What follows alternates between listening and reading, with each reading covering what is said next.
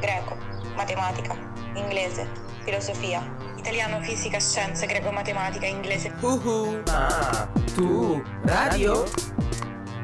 Ma tu ma radio? Ma Scienze, greco, matematica, inglese, filosofia, storia, storia, italiano, fisica, Ma tu scienze. radio?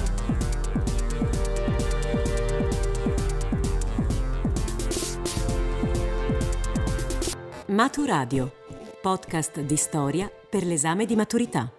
La seconda rivoluzione industriale e la società di massa. Tra gli ultimi trent'anni dell'Ottocento e gli inizi del Novecento, l'economia e la società occidentale cambiano profondamente. Molti degli oggetti e delle tecnologie che oggi usiamo ogni giorno nascono in questo periodo. La lampadina, ad esempio, in generale la corrente elettrica, il telefono, la bicicletta, l'automobile, l'aspirina. Ma eh, non sono solo gli oggetti e le tecnologie a rinnovarsi, cambia anche la conformazione delle città. Gli ospedali, per fare un esempio, cominciano ad avere le caratteristiche che hanno oggi, cioè grosse strutture con diversi padiglioni, ognuno espressamente dedicato a un campo della medicina. Fanno la loro comparsa sulla scena anche i grattacieli, principalmente negli Stati Uniti.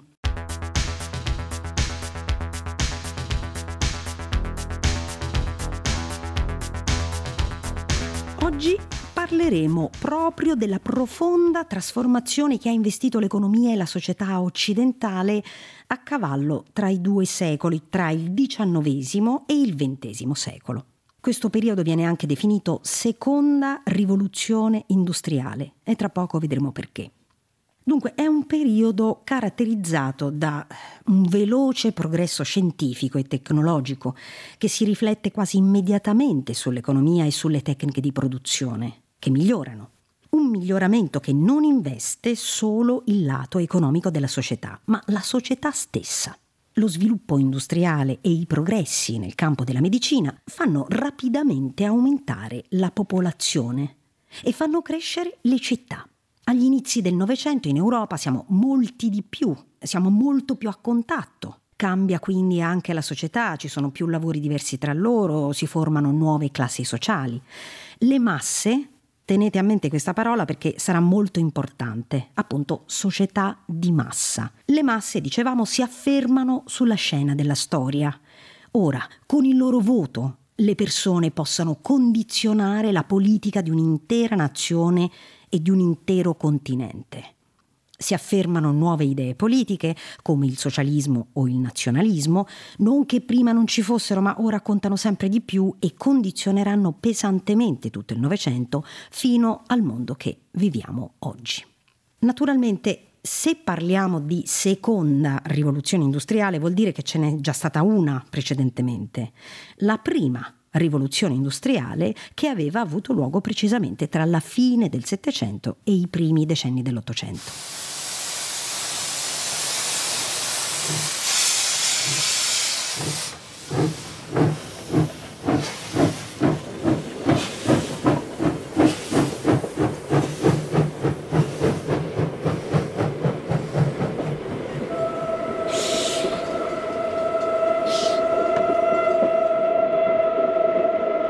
La prima rivoluzione industriale aveva avuto come protagonisti il carbone e la macchina a vapore. Erano nate le fabbriche, erano migliorate le tecniche agricole, erano migliorati i trasporti grazie alle prime ferrovie, ma la prima rivoluzione industriale aveva interessato principalmente solo una parte dell'Europa, la Gran Bretagna, la Francia, un po' la Germania.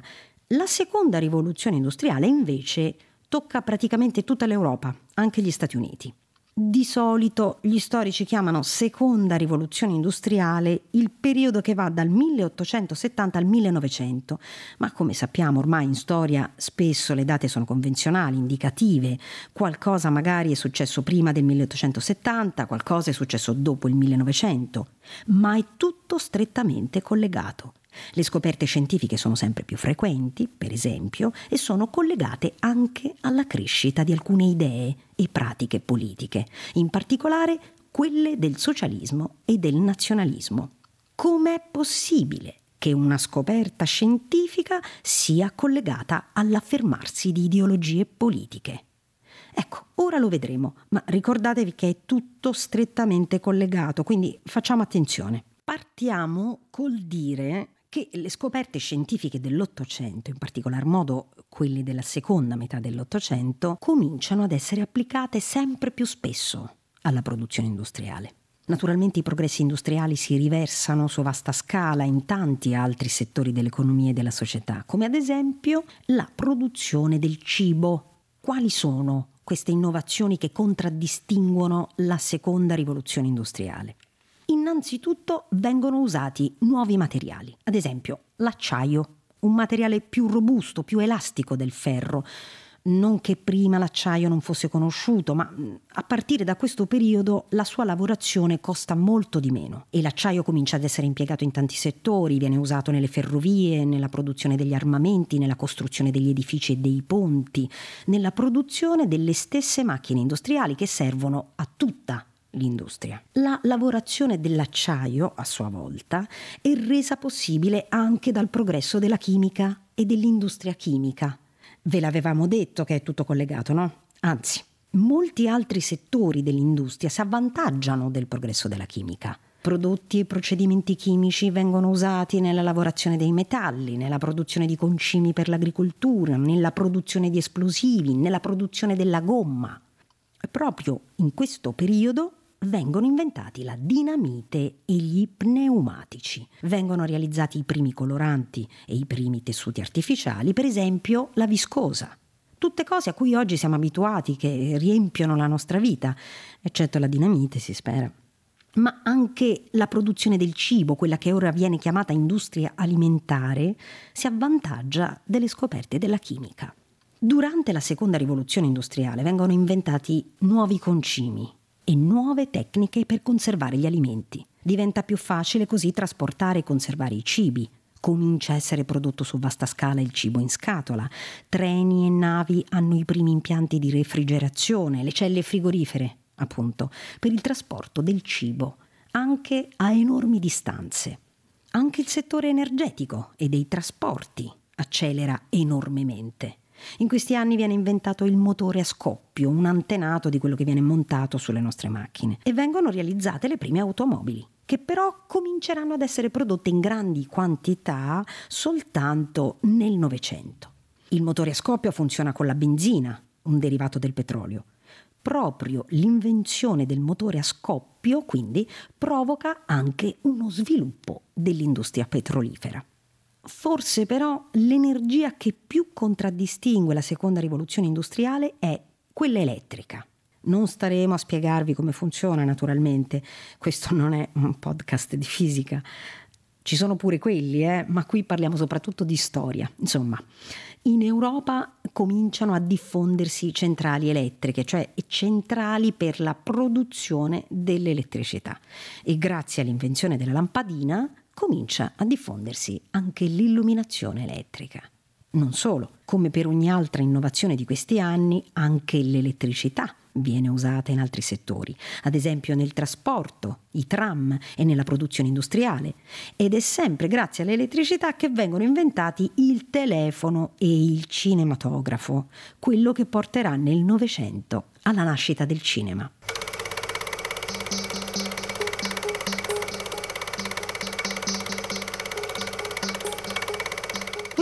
Progresso scientifico, tecnologico e industriale ha degli effetti profondi sull'economia occidentale.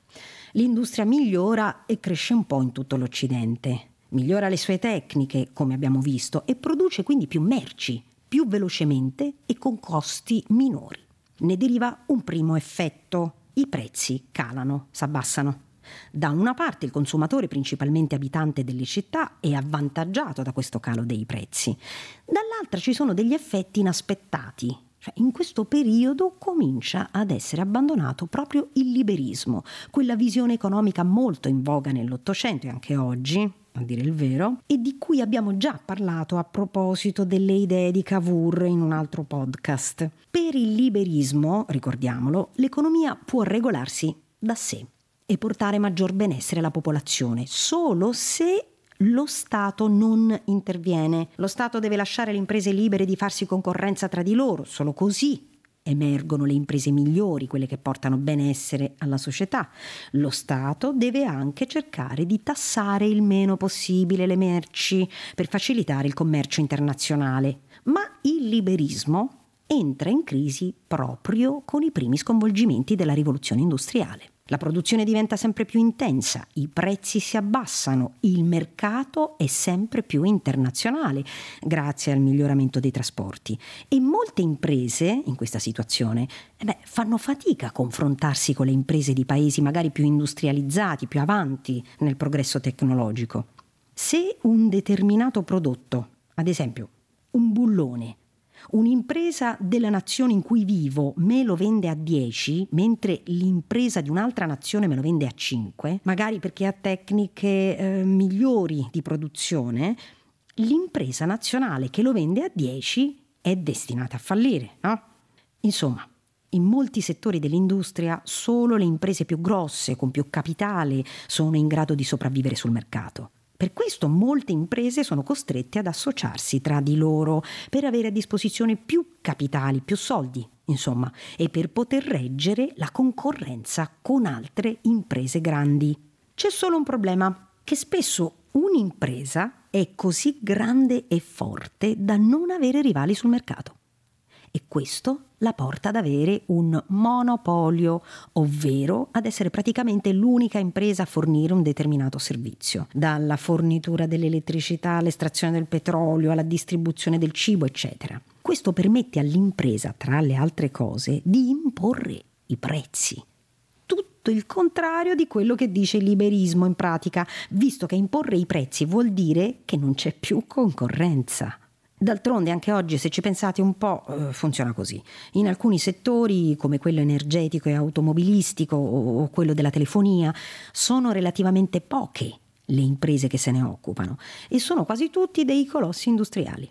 Questa crisi del liberismo cambia anche l'atteggiamento degli stati rispetto all'economia. Secondo le idee del liberismo, dicevamo, gli stati non dovrebbero intervenire nell'economia e nell'industria, ma ora che la lotta tra imprese è feroce e le imprese di uno Stato rischiano di fallire e di far perdere il lavoro a tante persone, ma come può ignorare la questione chi governa quello Stato?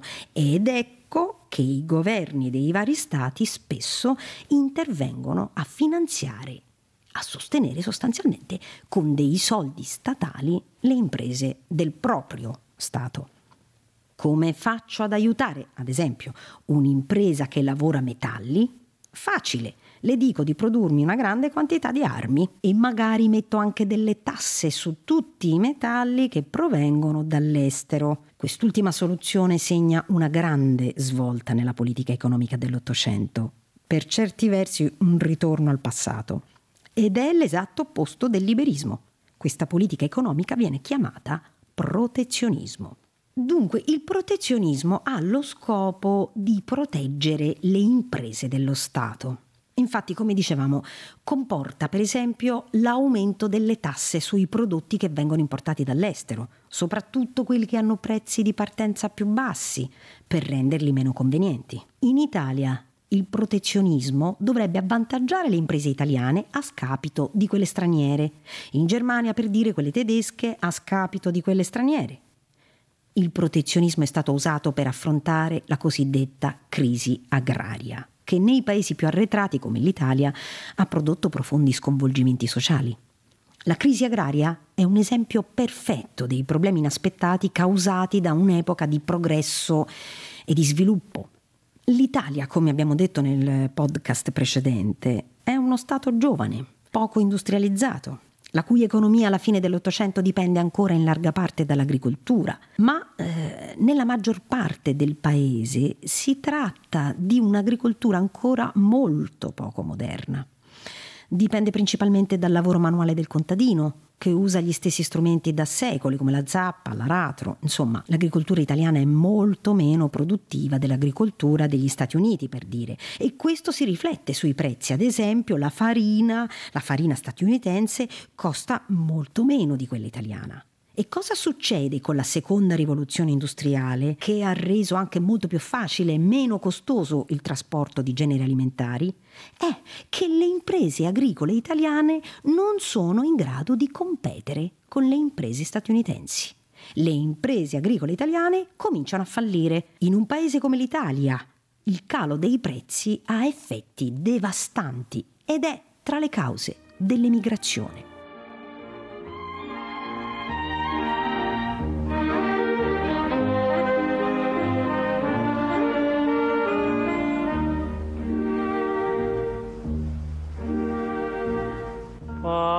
Partene bastimento per terre assai lontane, cantano a bordo, son napolitane.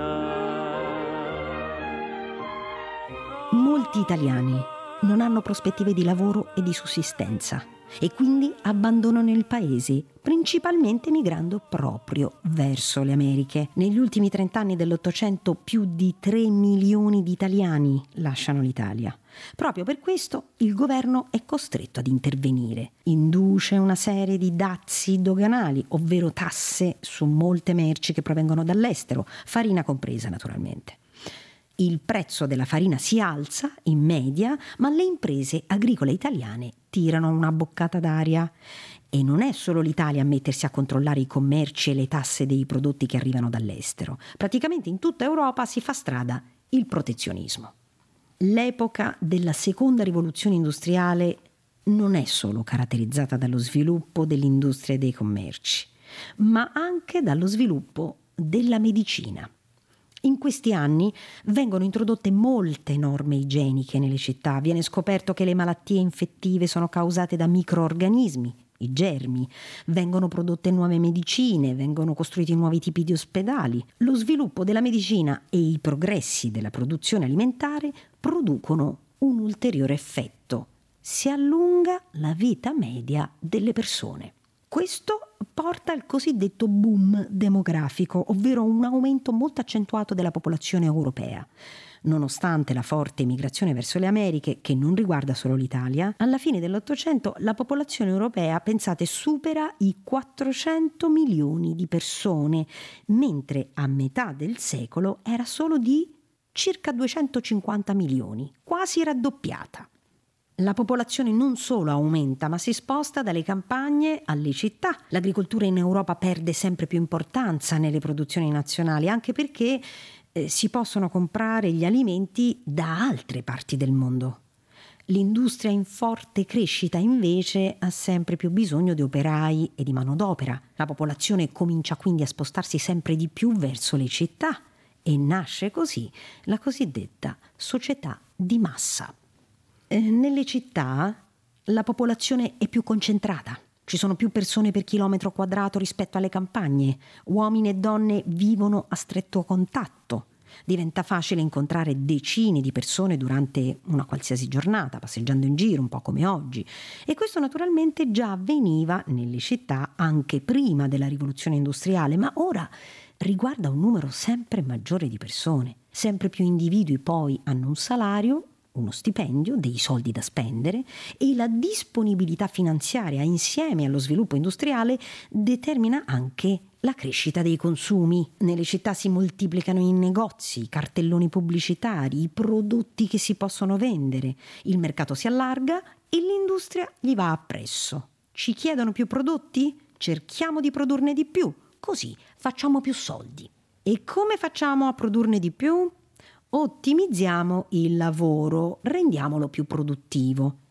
Ed ecco che nasce un nuovo metodo di lavoro per le industrie, la catena di montaggio, una tecnica di produzione che consiste nell'assegnare ad ogni operaio una specifica operazione da fare nella produzione di un oggetto. Un operaio attacca due pezzi, uno inserisce una vite, un altro l'avvita, un altro vernicia e così via nascono anche metodi per ottimizzare il lavoro in generale, ad esempio il Taylorismo, elaborato dall'ingegnere statunitense Frederick Taylor, che si scrive T-A-Y-L-O-R, Taylor organizza il lavoro in maniera scientifica. Infatti possiamo definire il suo metodo anche scientific management, gestione scientifica. Questa organizzazione serve a fare in modo che tutti gli operai siano coordinati nello svolgere la propria operazione, per fare in modo che non ci siano perdite di tempo. Il metodo effettivamente aumenta la produttività, ma come potrete immaginare non piace molto ai lavoratori che si sentono sempre più messi sullo stesso piano di una macchina, anzi di una delle tante macchine che servono unicamente al processo di produzione.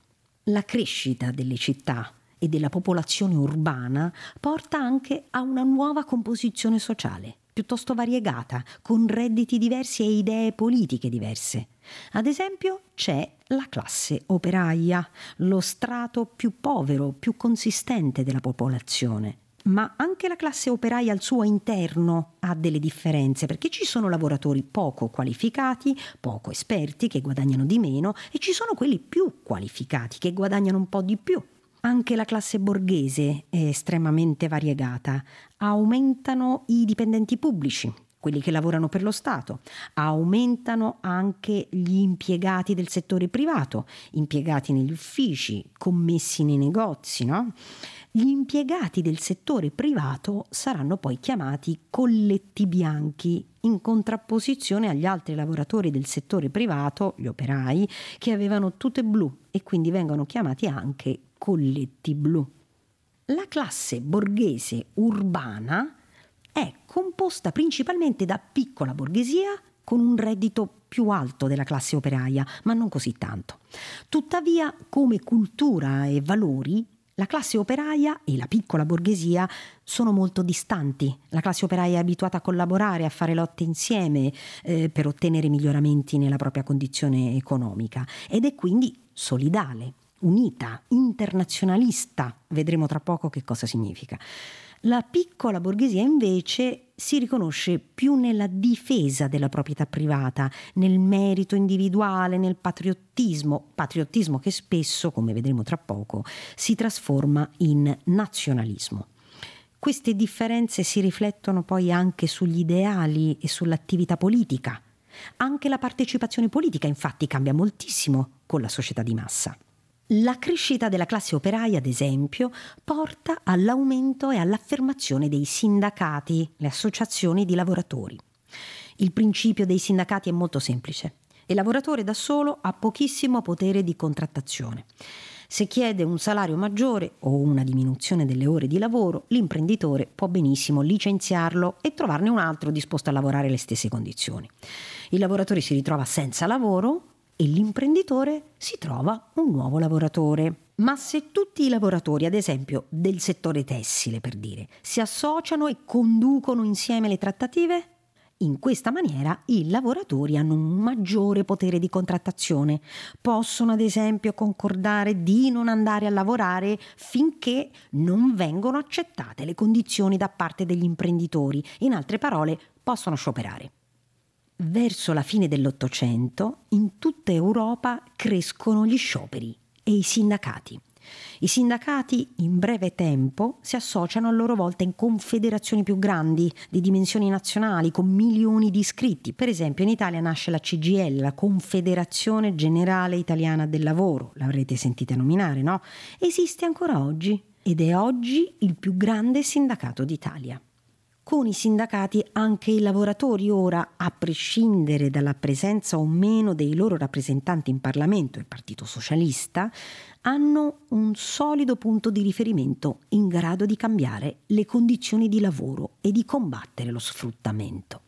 Oltre ai sindacati, la vita politica cambia anche per un altro aspetto in questo periodo la maggiore concentrazione di persone nelle città, il maggior grado di istruzione, la circolazione dei giornali portano i cittadini a partecipare sempre più alla vita politica. Molti stati europei passano al suffragio universale maschile, ovvero tutti i maschi adulti maggiorenni possono votare per i propri rappresentanti in Parlamento. Le donne saranno escluse ancora a lungo dal voto, ma in ogni caso l'allargamento del bacino elettorale, cioè del numero di persone che possono votare, cambia il modo di fare politica. Nascono i primi partiti di massa. Il partito di massa, che si affermerà definitivamente a Novecento inoltrato, ha dimensioni nazionali e ha una rigida struttura organizzativa distribuita su tutto il territorio. Nelle principali città, ma anche in quelle più piccole, vengono fondate sezioni e sedi di partito che diventano un punto di riferimento costante per la popolazione, nonché un modo per fare propaganda politica in modo continuo. In questo nuovo contesto i primi a mettere in atto un modello di partito di massa sono gli esponenti del socialismo, quell'ideologia che difende i diritti dei lavoratori e trae origine dalle idee di Karl Marx, di cui parliamo in un podcast di filosofia verso la fine dell'Ottocento nascono i principali partiti socialisti europei. Il più importante è il Partito Socialdemocratico tedesco che viene fondato nel 1875. Tutti i partiti socialisti europei, pur con le loro differenze, sono piuttosto d'accordo sui programmi. Per i socialisti l'economia deve essere gestita dalla collettività e non da pochi e ricchi imprenditori. I partiti socialisti devono occuparsi di coinvolgere i lavoratori nella vita politica e guidarli nella lotta. I socialisti sono internazionalisti, ovvero non credono nel concetto di nazione. Un operaio tedesco, dicono, è un compagno. Questa è una parola importante, eh? tra di loro i socialisti si chiamano compagni ancora oggi. Un operaio tedesco è compagno di un operaio francese e di un operaio italiano. E infatti tutti i partiti socialisti sono associati in una grossa organizzazione internazionale l'Internazionale Socialista, che si occupa di coordinare la lotta politica e di fissare le priorità. La prima internazionale viene fondata nel 1864 per poi essere sciolta dieci anni dopo. La seconda internazionale viene fondata nel 1889. Quali sono le priorità dei socialisti? Per esempio ottenere un limite massimo di 8 ore lavorative al giorno.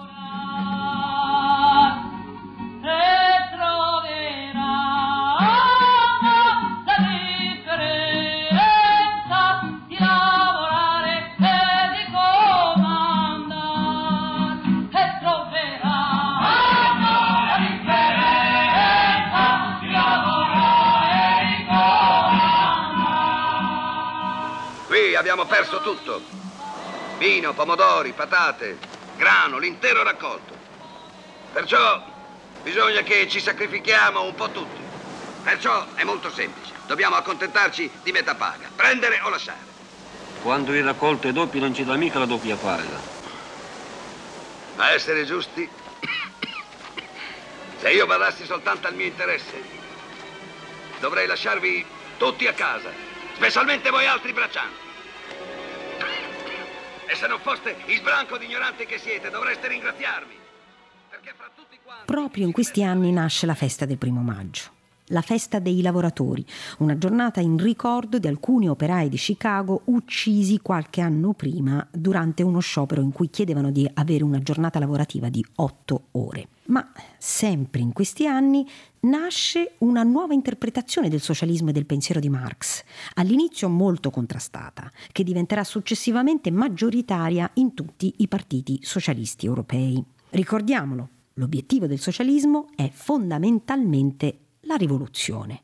Per arrivare alla rivoluzione però, diceva Marx, eh, bisogna passare per delle fasi intermedie, occuparsi intanto del benessere immediato dei lavoratori, partecipando alla vita politica, presentandosi alle elezioni, lottando per l'ottenimento di riforme del lavoro, poi dopo sarebbe arrivata la rivoluzione.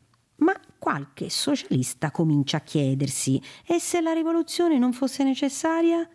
alla fine anche all'interno del capitalismo, con la lotta politica, le condizioni dei lavoratori sono migliorate. Non solo, gli stati capitalisti stanno cambiando, sono diventati più democratici. Proseguiamo su questa strada e arriveremo alla società che sogniamo, la società socialista, in cui nessuno è sfruttato e l'economia è gestita direttamente dai lavoratori.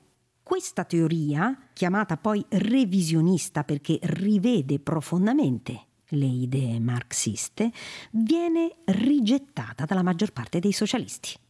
In realtà però questa trasformazione del socialismo, cioè da rivoluzionario a riformista, stava già avvenendo all'interno del movimento socialista europeo e molti estremisti già accusavano i principali partiti socialisti di aver abbandonato la via della rivoluzione per entrare invece nel gioco politico parlamentare. Erano accusati di essere troppo moderati, insomma, di collaborare con i borghesi e con gli sfruttatori.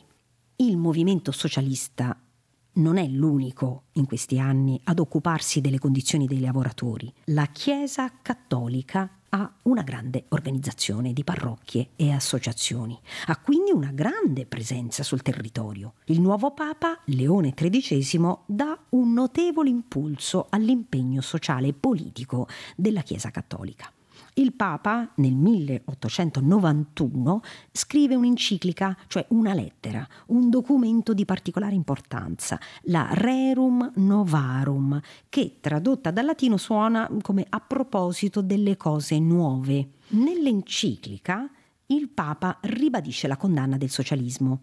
Ai papi mh, mm, non è mai stato simpatico il socialismo, ma presenta anche delle cose nuove, appunto ad esempio, ricorda agli imprenditori, cioè ai datori di lavoro, che bisogna corrispondere il giusto salario ai lavoratori, bisogna pagarli correttamente, non bisogna sfruttarli. E poi invita i cattolici ad impegnarsi sul piano sociale e nella creazione di società operaie cattoliche, che sono concepite come associazioni di concordia tra le classi sociali, aperte quindi sia agli imprenditori sia agli operai, ma nella realtà dei fatti sindacati diventano spesso dei veri e propri sindacati, composti quasi esclusivamente da lavoratori.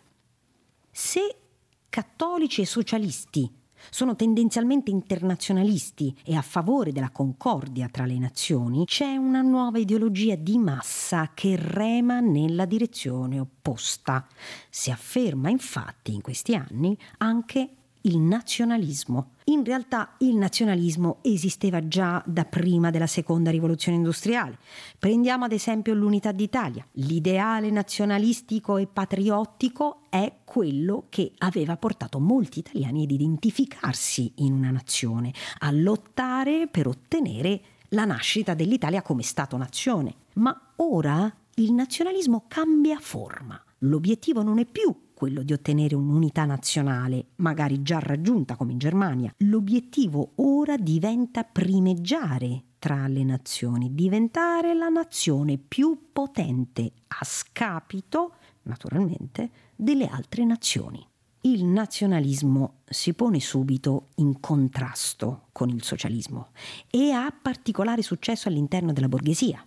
I socialisti sono accusati di non fare il bene della nazione perché con le loro lotte, le loro rivendicazioni indeboliscono la nazione, la rendono meno forte. Per i nazionalisti la lotta non deve essere condotta all'interno della nazione, tra borghesi e proletari, tra connazionali, insomma, anzi, tutti devono collaborare per il successo e la potenza nazionale. La diffusione del nazionalismo va di pari passo con la diffusione del razzismo vengono elaborate teorie che prevedono una differenza tra le razze, alcune ritenute superiori, altre inferiori.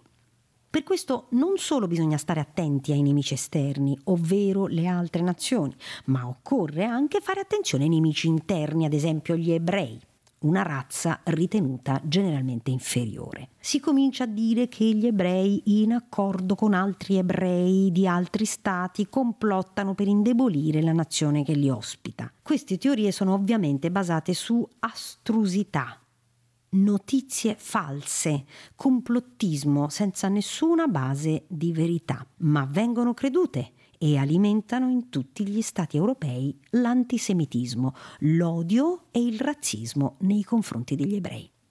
Nell'ambito del nazionalismo nascono anche nuovi movimenti che puntano a formare delle nazioni su base razziale. Nasce per esempio il pangermanesimo, parola complicata da ricordare, cioè un movimento che punta a unire sotto un unico Stato tutte le popolazioni tedesche, anche quelle rimaste fuori dall'unificazione della Germania del 1871. Nasce il panslavismo che vuole unire tutte le popolazioni slave e sia pangermanesimo che panslavismo sono profondamente intrise di antisemitismo, cioè di odio verso gli ebrei. Proprio per questo nasce un ulteriore nazionalismo, quello ebraico, il nazionalismo ebraico e il cosiddetto sionismo, un movimento che ha come obiettivo la creazione di uno Stato ebraico in Palestina, nel Medio Oriente. Il più importante teorico del sionismo si chiama Theodor Herzl, scritto H-E-R-Z-L. Ricordiamoci che gli ebrei erano una popolazione che viveva in tutti gli stati del mondo, soprattutto in Europa, non avevano uno Stato loro. Ci vorrà ancora un po' di tempo per la creazione di questo Stato, che si chiamerà poi Stato di Israele. I nazionalismi producono effetti che durano ancora oggi ma generano anche alcuni risultati immediati. Spingono infatti per la prevaricazione del successo della propria nazione a scapito delle altre e facilitano l'approvazione di tutti quei provvedimenti che non hanno come obiettivo la concordia tra i popoli. Un'epoca di progresso scientifico e tecnologico come quella della seconda rivoluzione industriale prepara così il terreno purtroppo alle due guerre mondiali che stravolgeranno il Novecento.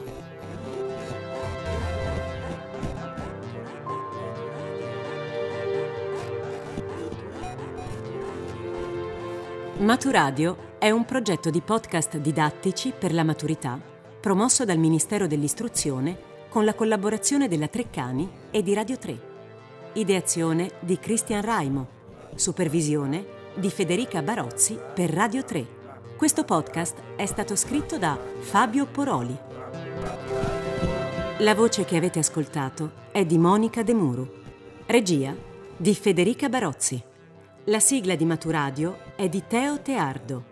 Tutti i podcast sono scaricabili sul sito radio3.rai.it, miur.gov.it e treccani.it.